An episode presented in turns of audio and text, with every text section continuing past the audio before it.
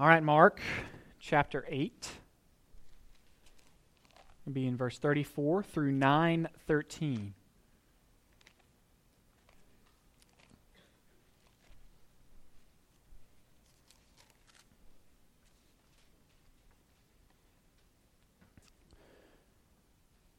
Calling the crowd to himself with his disciples, he said to them, If anyone would come after me, let him deny himself Take up his cross and follow me.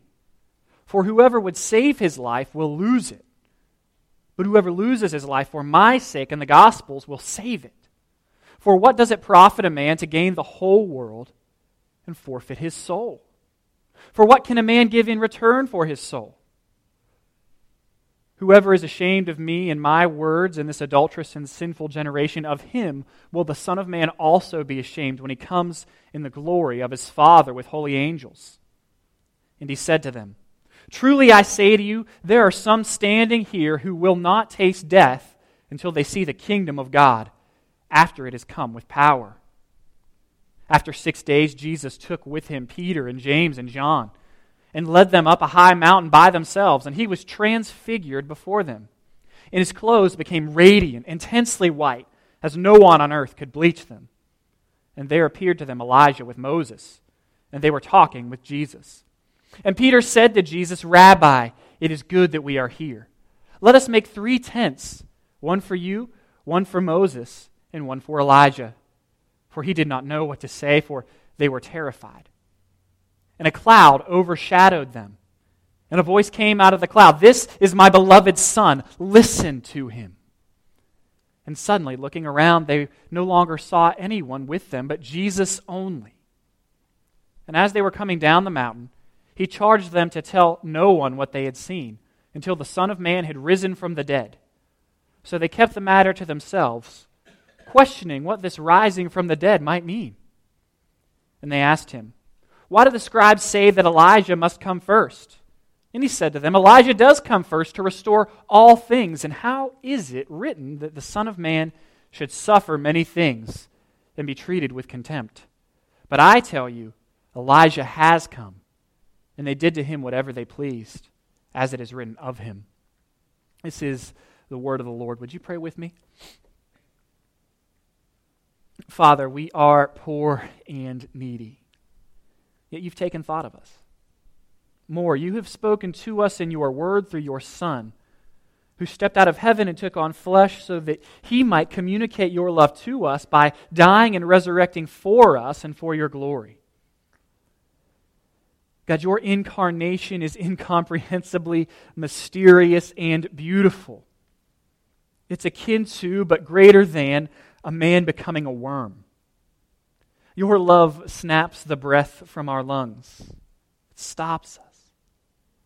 Lord Jesus, how merciful and great you must be that you would leave all that is rightfully yours in heaven, that you would leave the perfect community of the Holy Trinity in order to bring men and women into community with yourself.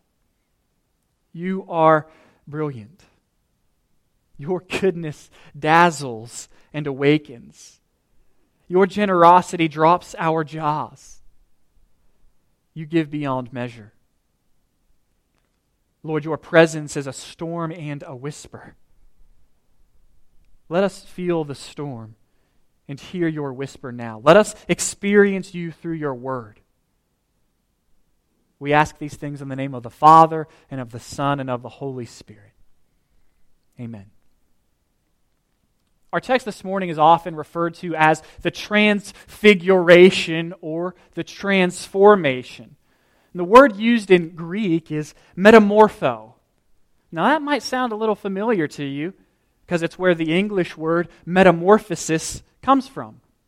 Our word in English is usually used uh, to talk about a complete change or transformation. Maybe you've heard it used in a science class to talk about how a caterpillar becomes a butterfly goes through a metamorphosis. Or uh, maybe you're like me and you grew up hearing a shortened version of the word morph as you watched the mighty Morphin Power Rangers. They were teenage kids, they had these things, they would say it's morphin time, and then they would be superheroes. Still not sure how it worked. It's morphin time. They changed. The section, the, the transfiguration, transformation, or if you want to keep it simple, the change is all about how Jesus, pre- Jesus' appearance changes radically, revealing his true identity. It's really about God's presence. The main idea of the text is that, that Jesus is God in the flesh. You see, to this point, the fullness of his identity has remained a secret. And yes, once more in verse 9, he will command the disciples to secrecy. But this is the last of the nine commands to silence, where he says, Hey, I know I did something awesome, but don't tell anybody about it. This is the last time.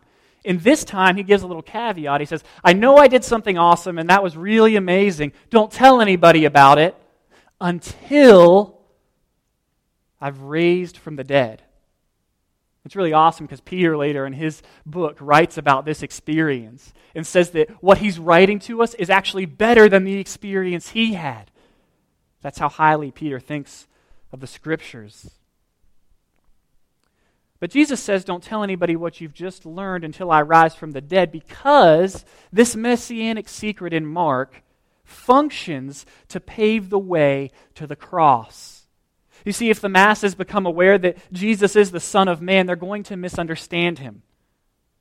The Jewish people are expecting a conquering king, and Jesus will not conquer with the sword, but through his death. He keeps the fullness of his identity hidden because it's only from the vantage point of the cross and the resurrection that his life and ministry can be rightly understood. Until the cross and the resurrection happen, all other knowledge of Jesus, Jesus, not Jesus, all other knowledge of Jesus is inadequate. Maybe you want to think of it a little bit like Clark Kent. Yes, Superman's secret identity. I may have watched Man of Steel this week, just saying. Now, Clark is a reporter who seeks to publish the truth, and he's always leveraging his position to pursue justice. Yet, you can't fully understand Clark Kent without knowing that he is, in fact, Superman. Our knowledge of Clark Kent is inadequate until we gain knowledge of his true identity. Likewise, we cannot fully understand Jesus without knowing that he is, in fact, God. Our knowledge of Jesus is inadequate until we gain knowledge of his true identity during his earthly ministry. Jesus is God incognito, if you will. It's kind of God in secret. Not everybody knows that he is God. But here on the mountain in Mark 9, he gives Peter, James, and John a glimpse of his glory. He gives them a demonstration of his power, a picture of his kingdom. The transfiguration is really Jesus taking off his glasses and tearing open his shirt to reveal the S on his chest. It's Jesus showing the disciples that God's presence is with them because he is God.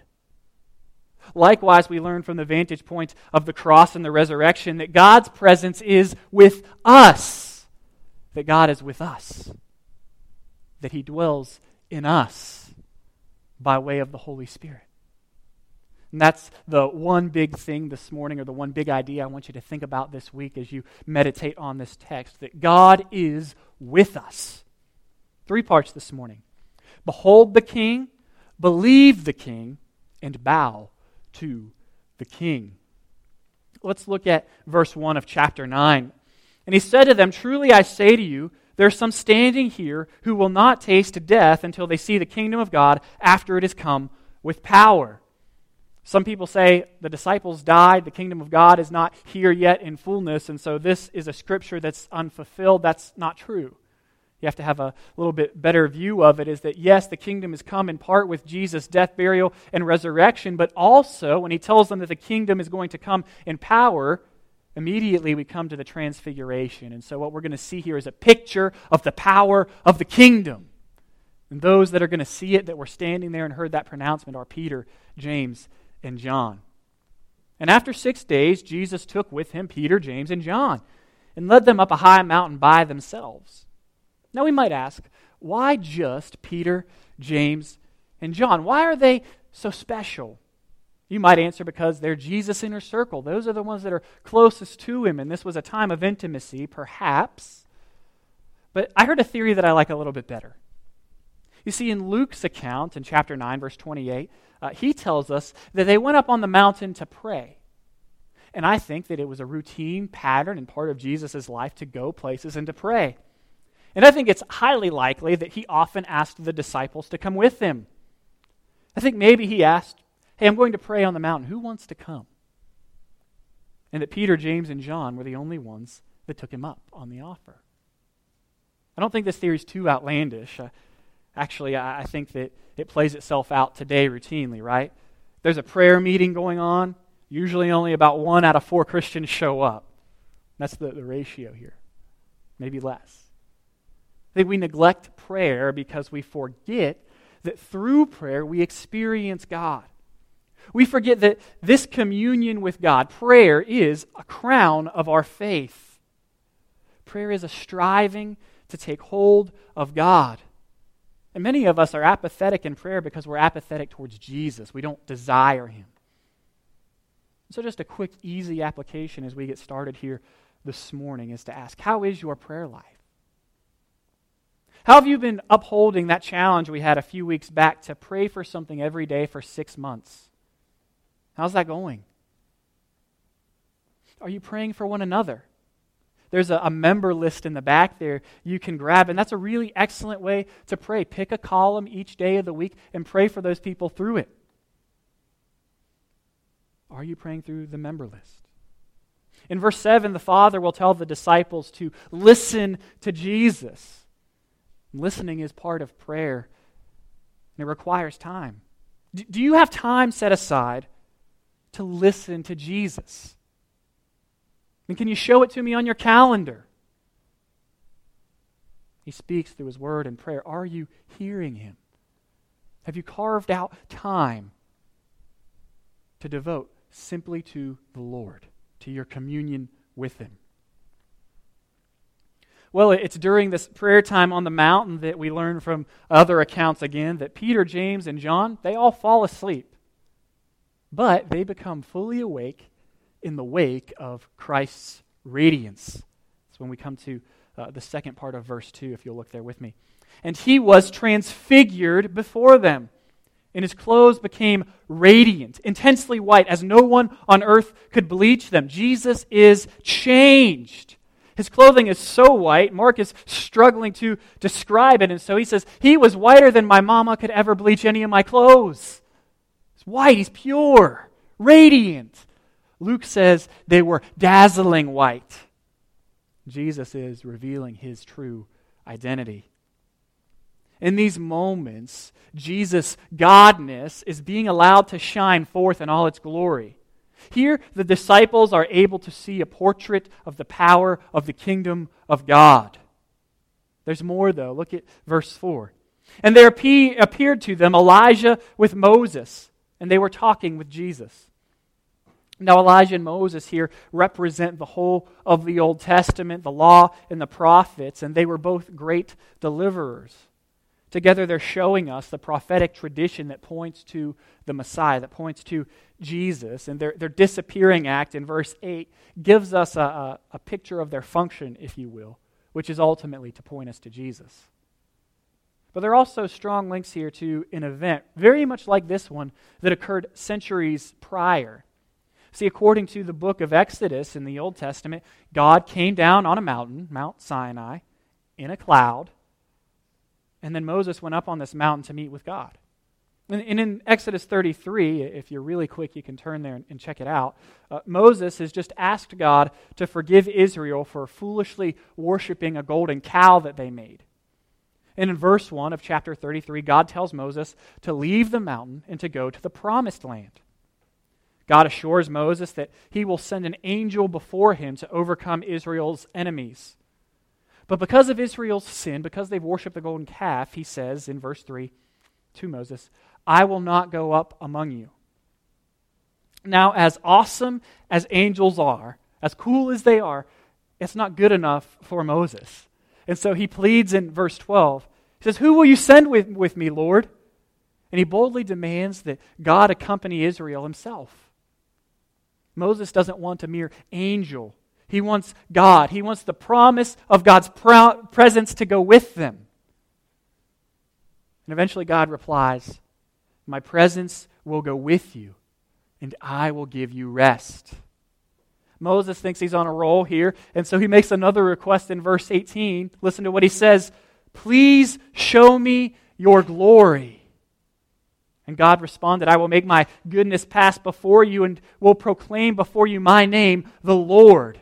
And I will be gracious to whom I will be gracious, and I will show mercy on whom I will show mercy. But you cannot see my face. For man shall not see my face and live. Moses was not able to see God's glory directly. But even getting near to the glory, even just seeing the, the back parts of God, if you will, is enough to make Moses' face shine with the reflected glory of God. If you remember when he comes down the mountain, he has to wear a veil to keep from kind of weirding everybody out because his face is glowing with the glory of God.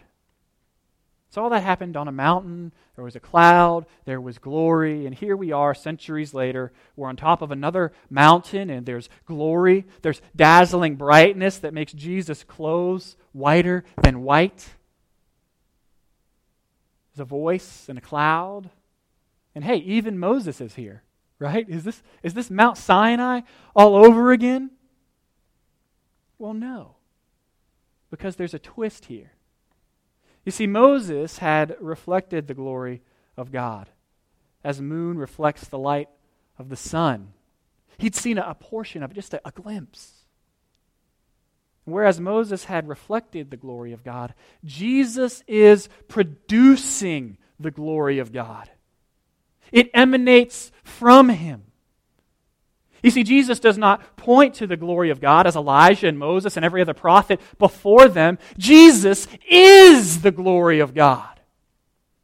Hebrews says it like this Jesus is the radiance of God's glory, the exact representation of his being. Now, don't miss this either. Just like Moses asked God earlier on, Who, who will you send with me? How can I know that I'll have victory? Just as he's unwilling to go to the promised land apart from God's presence, so too are the disciples unwilling to believe in a suffering Messiah at this point. We saw that in Peter's satanic rebuke of Jesus in chapter 8, verse 33. It shows us that the disciples are following Jesus, but they have not yet denied their own messianic expectations and embraced the cross. You see, there are two unspoken questions in their hearts at this point. Who is this Jesus really? What does it mean for him to be the Messiah? And who will go with us if we follow him? Jesus knows their hearts and answers both questions by taking off his glasses and tearing open his shirt. He shows them his glory the transfiguration is Jesus showing the disciples that God's presence is with them because He is with them. He is God. He's telling the disciples, My presence will go with you, and I will give you rest. So, uh, uh by way of application, how can you know who Jesus is? That's the question. How can you know who Jesus is? Behold His glory. You know who Jesus is by beholding his glory and believing the testimony of the cross and the resurrection. Who will go with you as you follow Jesus? How will you live this Christian life? The presence of God. The Holy Spirit, who dwells within every Christian, will empower you to follow the way of the cross. Look with me at verse 5. And Peter said to Jesus, Rabbi, it is good that we are here. Let us make three tents one for you, one for Moses, and one for Elijah. He did not know what to say, for they were terrified. So Peter, James, and John have just witnessed an extraordinary event that in many ways mirrors the extraordinary event at Sinai when God showed Moses his glory. You with me so far? Still tracking? This is a, it's important to note the connection again because it helps us understand why Peter says what he says. See, God showing his glory to Moses was more than just a personal blessing, it was more than just for Moses, because Moses functioned as a covenant representative of all the people. So when God shows Moses his glory on Sinai, he's signifying his presence is with Moses and with all of Israel. God demonstrates his presence among Moses and among the people on Sinai by privately showing Moses his glory. And he's also going to signify his presence publicly by inhabiting the tabernacle that will be constructed in chapters 35 through 40 of Exodus. So God shows Moses his glory privately, and then he's going to show his glory publicly by way of the tent or the tabernacle in the latter part of Exodus. The book, in fact, closes with these words Then the cloud covered the tent of meeting, and the glory of the Lord filled the tabernacle should note that tabernacle was a tent that the Israelites constructed during the Exodus, and so this served as the place where God dwelled. It represented his relationship with the people. That's why Peter says tents here tabernacles, tents, booths. It's kind of the same thing. And Moses was not able to enter the tent of meeting, that's the tabernacle, because the cloud settled on it, and the glory of the Lord filled the temple. Throughout all their journeys, whenever the cloud was taken up over the tabernacle, the people of Israel would set out. But if the cloud was not taken up, they did not set out till the day that it was taken up. For the cloud of the Lord was on the tabernacle by day, and fire was in it by night, in the sight of all the house of Israel throughout all their journeys. The Lord shows his glory to Israel publicly in the tabernacle to signify his presence with them. This public display of his presence would give Israel great confidence as they followed God. They knew because they were following his glory. They were following his presence. They were following God. God was with them. So, how does this relate to what Peter says? I think Luke's account helps us understand a little bit more. Luke adds, he says, And behold, two men were talking with Jesus, Moses and Elijah, who appeared in glory and listen to this, spoke of his departure, which was about to, he was about to accomplish in Jerusalem. The word for departure here in Greek is one that you know, so you can recognize it. It's exodon, which comes from, maybe you guessed it, exodus, which means departure or death. It means departure or death. And so Moses and Elijah are talking to Jesus about his death, his exodus. And I think Peter, having his own messianic expectation and being very familiar with the Exodus story and what happened with Moses on Sinai and, and God's glory being displayed privately and then publicly, I think he hears what he wants to. I think he hears exodon and doesn't think death, but departure. I think Peter says, Oh, I'm going to follow the pattern of Exodus.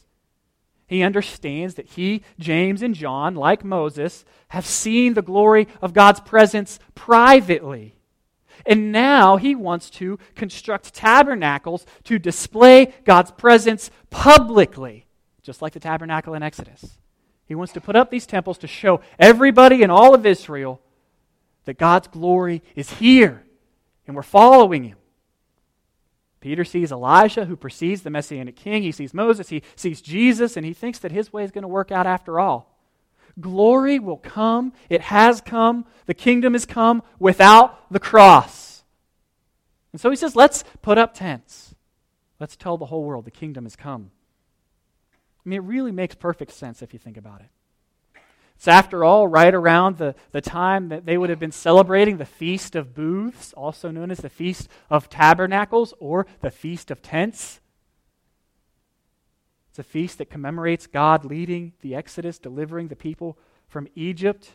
And so he wants to set up camp. He wants to celebrate and start this new Exodus right now. He's, in a way, saying, forget suffering and dying. Let's just go straight to the kingdom, straight into glory.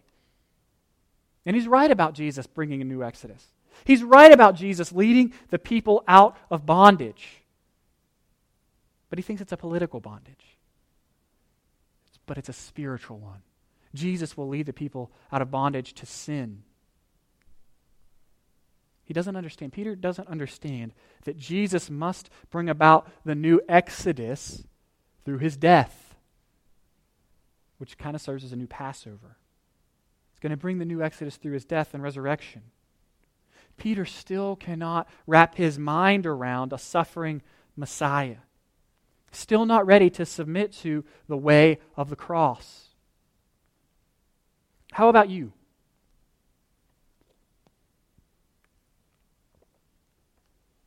Have you accepted that following Jesus means denying your selfish ambition, denying your own lordship of your life, and bowing to Jesus' lordship? Are you still, are you still struggling with the authority of Jesus in your life? I mean, what, what, what commands are you hesitant to obey? What commands of Scripture are really hard for you to obey?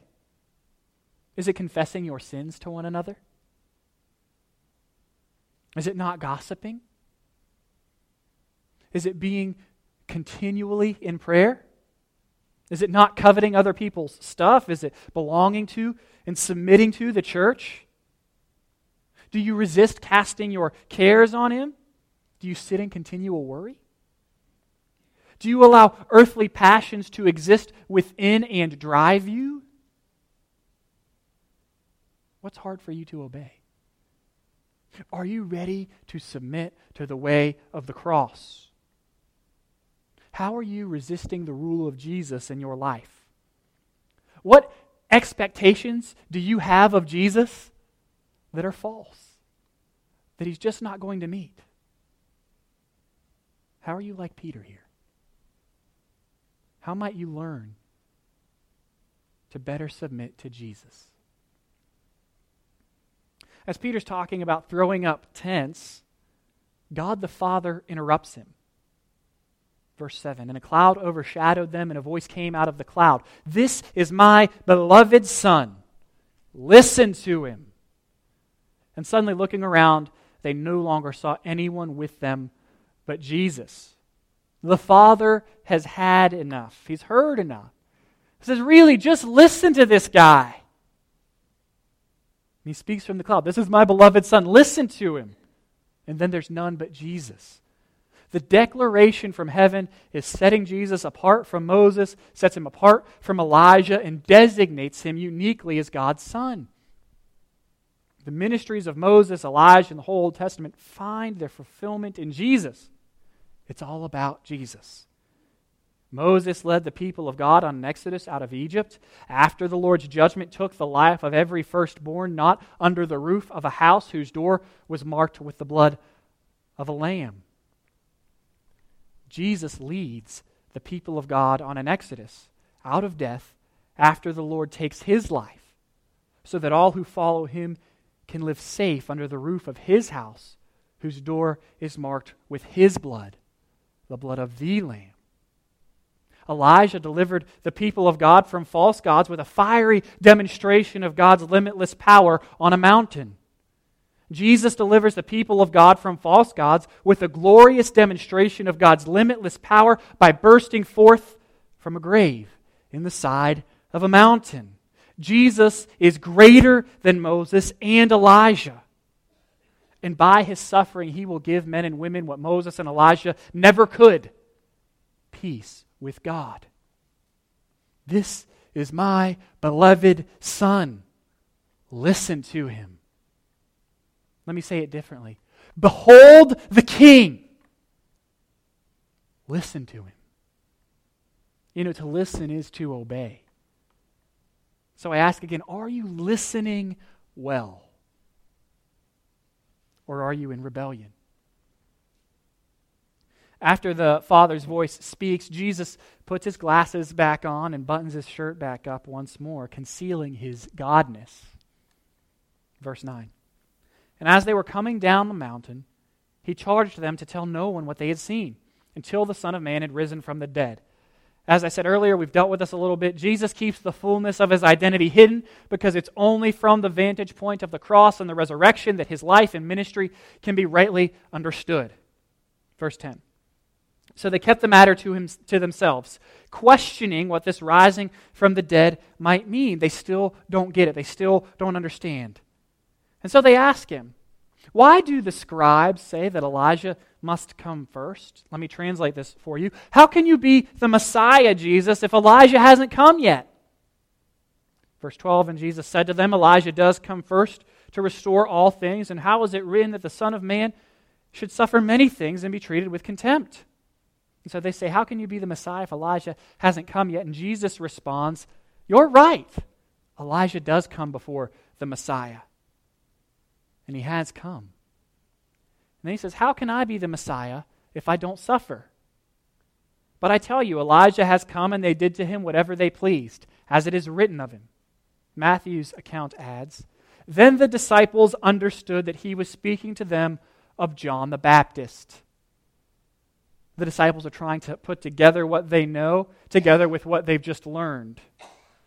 Jesus ex- is explaining to them that things are not what they expected at all, that they've overlooked the many scriptures concerning his death. He says, Look, you missed it. Elijah did come in the person of John the Baptist. And just as John the Baptist was rejected and killed, so too will the Son of Man be rejected and killed.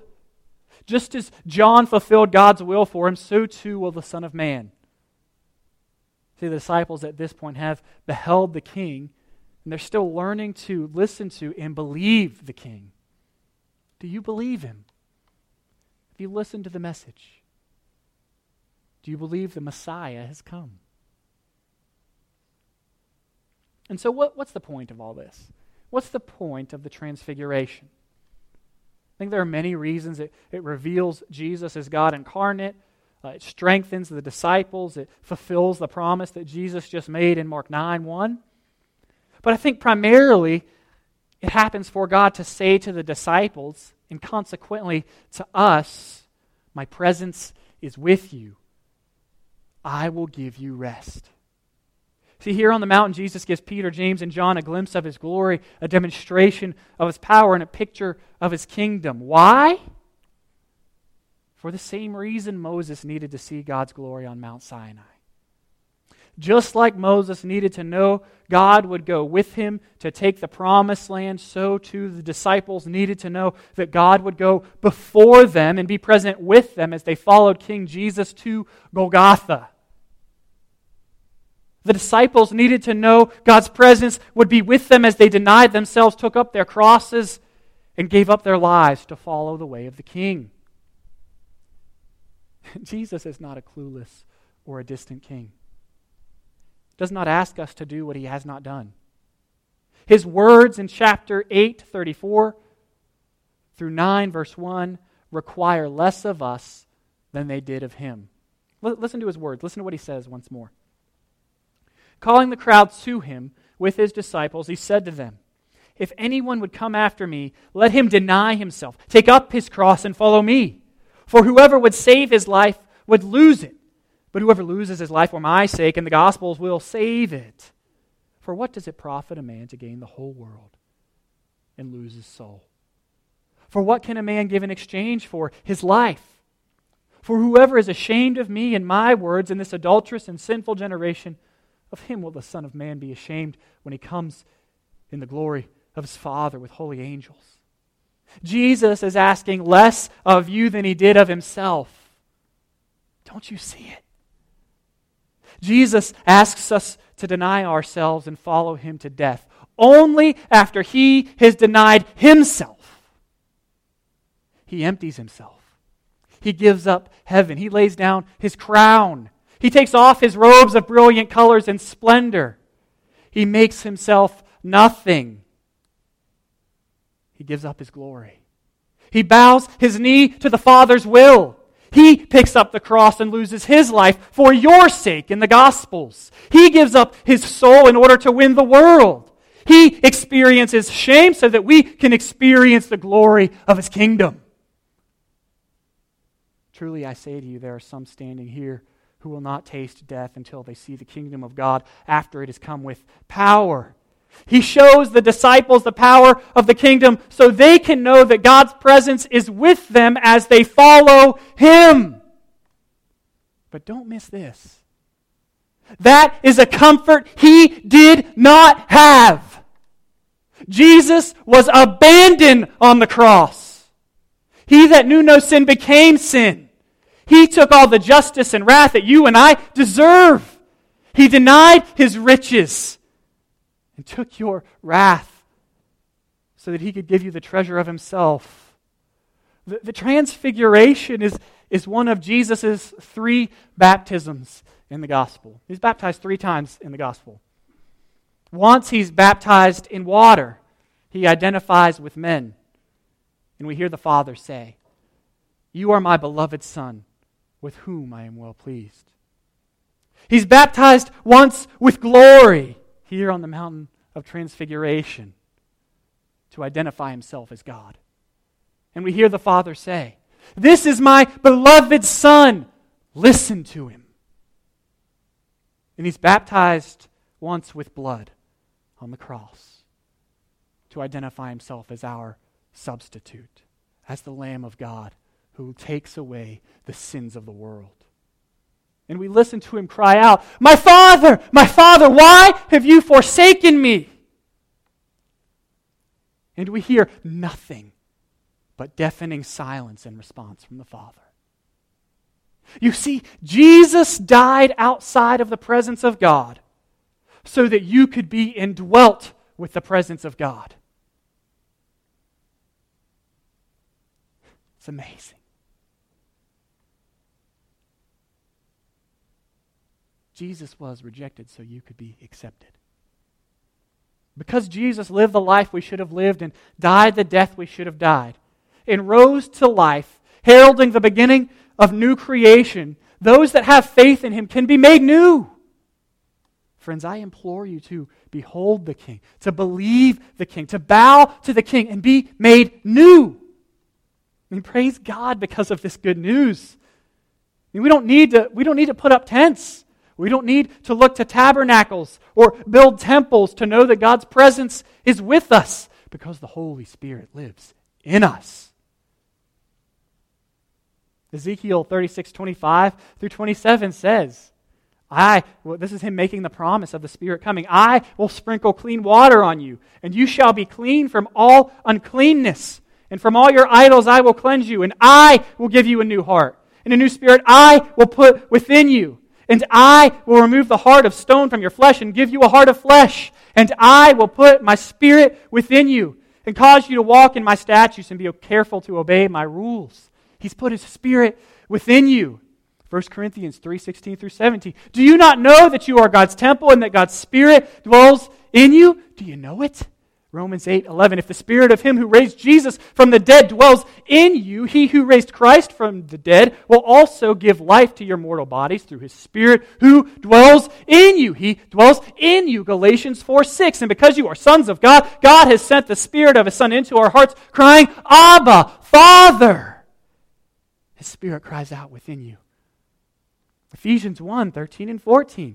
In him you also, when you heard the word of truth, the gospel of your salvation, the good news that gives you life, and believed in him, you were sealed with the promise of his Holy Spirit, who is the guarantee of our inheritance until we acquire possession of it, to the praise of his glory. God has put his Holy Spirit within you You've experienced the glory of God because you have beheld the King. And now, as the church, you display the glory of God to the world. You've experienced His glory privately, and now you display it publicly because of what Jesus has done. The transfiguration is Jesus taking off his glasses, tearing open his shirt, and revealing the S on his chest. It's Jesus showing us that He is the God man. It's Him showing the disciples God's presence is with them, that God is with them because He is with them. Likewise, we learn from the vantage point of the cross and the resurrection that God's presence is with us because the Holy Spirit is in us, because we know Him. We can listen to Jesus because God is with us. God's presence, the Holy Spirit, enables us to behold the King, to believe the King, and to bow to the King. Would you pray with me? Heavenly Father, we thank you for your goodness and your mercy and your kindness to us. We thank you that you have revealed yourself to us in the preaching of your word this morning. We thank you for those of us that have followed you. You've taken from us a heart of stone and given to us a heart of flesh Thank you that you indwell us with your Holy Spirit. But Lord, we confess we are guilty often of hardening our hearts and of rebuking your Holy Spirit in favor of listening to our own ideas. Father, we're guilty of trying to set up our own tabernacles. We're guilty of trying to pursue our own glory rather than submitting to the way of the cross, rather than denying ourselves and following you and displaying your glory. Father, make us hungry and thirsty for righteousness. Fix our eyes on you, on the cross and the resurrection, that we might understand you rightly, that we might behold your glory. And that beholding that glory, coupled with the power of your Holy Spirit within us, would drive us into a life of holiness, that the posture of our hearts would be bowed to your will. Father, help us to see your presence, to take up our crosses, and follow you. To you be the glory. Amen.